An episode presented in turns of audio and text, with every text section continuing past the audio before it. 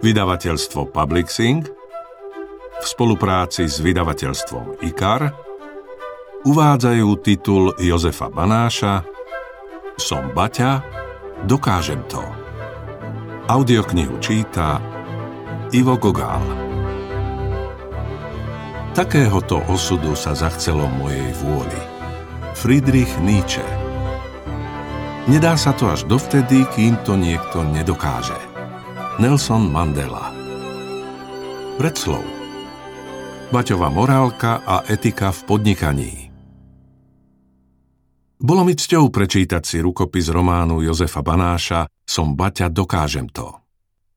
Román o živote výnimočného československého podnikateľa Moravana, jednej z najvýznamnejších osobností svetového hospodárstva prvej polovice 20. storočia, je významným odkazom pre nás všetkých – ale najmä pre mladú generáciu. Autor majstrovsky vystihol jeho charakter, morálku a vôľu presadiť sa napriek prekážkam, ktoré musel v živote prekonávať. Vyrastal v chudobnom prostredí viacdetnej rodiny, úspešne čelil výzvam hektického spoločenského vývoja v čase, v ktorom žil, od útleho detstva musel tvrdo pracovať. Nadšený prístup k práci prenášal aj na svojich spolupracovníkov, od ktorých nekompromisne vyžadoval zodpovednosť za zverenú prácu. Rovnako tvrdý bol na jediného syna Tomíka, ktorého od útleho veku pripravoval na úspešné podnikanie a pokračovanie v rodinnej obuvníckej tradícii. Morálka a etika v podnikaní boli základnými piliermi a charakteristikou jeho podnikania – nielen počas hospodárskej krízy v ťažkých 30. rokoch upozorňoval, že mravná bieda v spoločnosti je príčinou hospodárskeho úpadku. Verejne poukazoval na potrebu mravného postoja k ľuďom, k práci a verejnému majetku. Celý svoj život osobným príkladom presadzoval etiku v podnikaní, veril, že slušnosť musí mať budúcnosť, musí sa ľuďom vyplácať. Impozantný bol jeho vzťah k ľuďom, s ktorými pracoval a ktorých pokladal viac za spolupracovníkov, než za svojich zamestnancov. Mal sociálne cítenie. Vytváral pre nich nielen vhodné pracovné prostredie, ale aj rodinné zázemie. Budovaním domov pre ich rodiny. Veľkú pozornosť venoval mladým ľuďom. Tvorili základ jeho podnikania. Umožnil im nielen odborné vzdelanie, ale vychovával celkom novú generáciu ľudí, ktorí si osvojili etické a morálne princípy moderného človeka. Práve tieto vlastnosti Tomáša Baťu, zakladateľa, sa podarili autorovi románu osobitne zvýrazniť a tak zanechať odkaz aj dnešnej generácii. Vzdelanosťou, pracovitosťou, vôľou, slušnosťou, morálkou a cieľavedomosťou dosiahnuť cieľ a úspech pre seba aj pre spoločnosť. Jan Holčík, emeritný predseda predstavenstva a dozornej rady Baťa Slovensko AS. Prvá kapitola Posledný čas Okamih príchodu na svet ani okamih odchodu z neho neovplyvníme. Život či umieranie medzi týmito dvomi bodmi sú však v našich rukách. Je len na nás, či z tohto sveta odídeme horší alebo lepší, ako sme sem prišli. Smrť je žatva. Dobrý hospodár, ktorý sa od jarnej orby cez osev, hnojenie až po zber úrody o pole statočne staral, sa žatvy nebojí. Naopak, teší sa na ňu. Leto roku 1932 bolo nádherné nielen v Zlíne. Lákalo ľudí na kúpaliská, na výlety, do prírody, užívať si slnečné dni pod priezračnou oblohou. Od pádu Yorkskej burzy pred tromi rokmi bol svet v ustavičnom šoku. Továrne zatvárali brány, banky krachovali, milióny ľudí zúfalo hľadali akúkoľvek prácu, ulice svetových metropol zachvátili štrajky, Povojnové reparácie zrážali na kolená najmä Nemecko. Po krachu burzy sa skončili americké povojnové dotácie. Polovica Nemcov sa ocitla na ulici, takmer rovnaký osud čakal ľudí v Poľsku a v ďalších krajinách. Chaos, hlad, nenávisť, zloba podnecovali masy volať po silnej ruke. Čoraz hlasnejšie sa ozývali hlasy, že poriadok treba spraviť predovšetkým so socialistami aj s liberálmi. V Európe sa dostávali k moci nacionalisticky a fašisticky orientované strany. Predvolebný boj v Nemecku priniesol 99 mŕtvych. Takmer denne prichádzali z tejto krajiny správy o krvavých pouličných bojoch medzi stúpencami nacizmu a komunizmu. Podľa predbežných výsledkov bolo isté, že voľby u západných susedov Československa vyhrá NSDAP pod vedením čoraz sebavedomejšieho nového vodcu Adolfa Hitlera. Zatiaľ čo vo voľbách v roku 1928 získali nacisti len 2,6%, o 4 roky neskôr už vyhrali voľby s 37,3%. Na východ od Československa v Sovietskom zväze už naplno úradovala diktatúra proletariátu.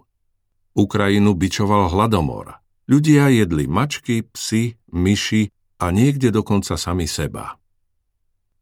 Hoci sa Československo radilo do desiatky najvyspelejších ekonomík sveta a československá koruna bola jednou z najstabilnejších mien, po kríze výrazne poklesla výroba a vývoz. Každý tretí robotník bol bez práce. Hladové doliny rástli ako huby po daždi. Štát neposkytoval pomoc peniazmi, ale účelovými prídelmi chleba, žobračenkami. V krajine sa prakticky neinvestovalo s jedinou výnimkou – jej meno bolo Zlín. Mesto malo v Prvej republike výnimočné postavenie. Prakticky nezaznamenalo rast nezamestnanosti. Naopak, tisíce ľudí sem prichádzali v nádeji na prácu vo firme, ktorú odborníci i lajci pokladali za zázrak. Počet jej zamestnancov len v Československu prekročil k 1. januáru 1932 magickú hranicu 25 tisíc. Za hranicami krajiny zamestnávala ďalších 6 tisíc.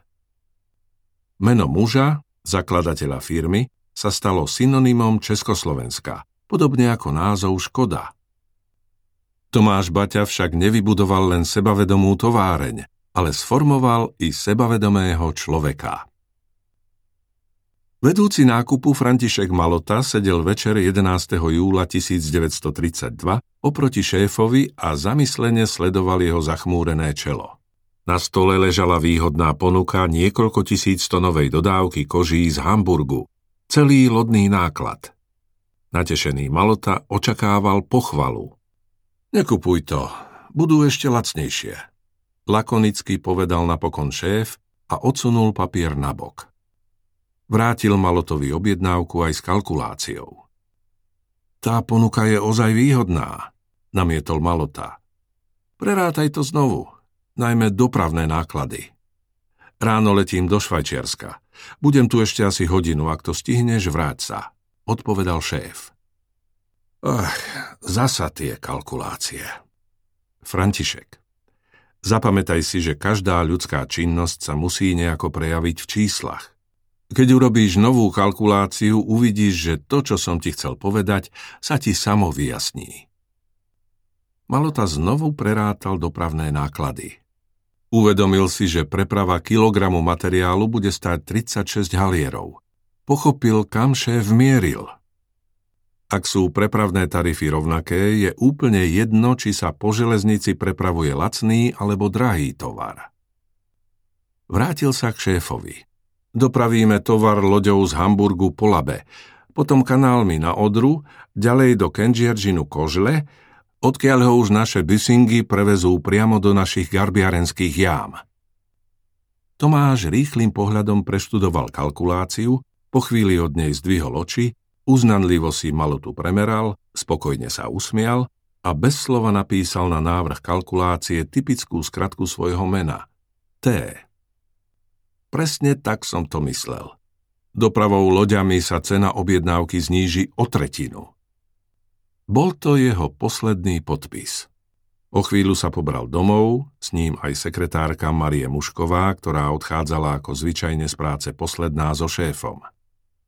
Krátka prechádzka po príjemnom večernom vzduchu po celodennom naháňaní padla Tomášovi vhod. Za tmy, krátko po desiatej, vošiel do vily na Čepkové. Manželka Marie spolu s hosťom čakali v salóne s večerou. Hosť Hugo Vavrečka, ktorý sotva pred desiatimi dňami začal pracovať v Baťovej firme, podvečer pricestoval z Prahy. Predebatovali novinky, Hugo sa odobral do svojej izby. Tomáš prešiel na balkón, sadol si do širokého kresla, spokojne prechádzal pohľadom po továrenských budovách pred sebou. Kúsok za riekou Dřevnice stál areál, o ktorom si pred 50 rokmi, keď čil ako chlapec v špinavej otcovej dielni so zvyškou kože topánočky pre bábiky, ani netrúfol snívať. S pribúdajúcimi rokmi sa však sen stával reálnejším – Sen, túžba, vášeň ho sprevádzajú po celý život. Sila sna, sila predstavivosti ho v každej chvíli, v každej hodine poháňali naplniť jeho zmysel – službu človeku. Koľkými bojmi musel prejsť, koľko víťazstiev a prehier mu prišlo do cesty, koľko utrpenia, bolesti, trápenia, koľkokrát mu život vysel na vlásku. Jeho milovaný otec ani brat Antonín sa tejto nádhery už nedožili. V mysli mu defilovali tváre ľudí, čo ho v ťažkých chvíľach opustili.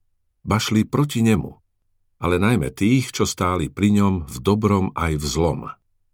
Boli to predovšetkým jeho obuvníci, ktorých postavil od trojnožky k najmodernejším strojom. Narovnal im chrbty a vymanil ich zo stáročného prekliatia špiny, smradu a zimy v nevykúrených tmavých chyžiach poskytol im presvetlené, vyhriaté, klimatizované výrobné haly. Aj keď sa s nimi občas pohárkal a bol na nich prísny, boli to vždy jeho spolupracovníci. Bojoval za nich a chránil ich ako lev ochraňuje svojich. V duchu sa usmial pri spomienke, ako ho s bratom Tondom otec prehováral, aby zanechali šustrovinu a našli si dajakú poriadnu robotu, ak sa chcú stať pánmi. On si však predsa vzal urobiť pánov zo všetkých obuvníkov, urobiť pána z človeka práce. Len v Lani v júni sa bývalá verejná obchodná spoločnosť A a T Baťa premenila na akciovú spoločnosť T a A Baťa. Z úcty k bratovi Antonínovi ponechal v názve firmy aj písmeno A ako spomienku. Zlín. Jeho rodisko, jeho utrpenie aj radosť, sláva aj pád. Vysníval si ho sedávajúc na tlustej hore. Tu raz bude stotisícové mesto, oznámil sestre Anne a bratovi Tondovi samozrejmým tónom. Počúval zvuky mesta a továrne. Pod ním bolo jeho dielo.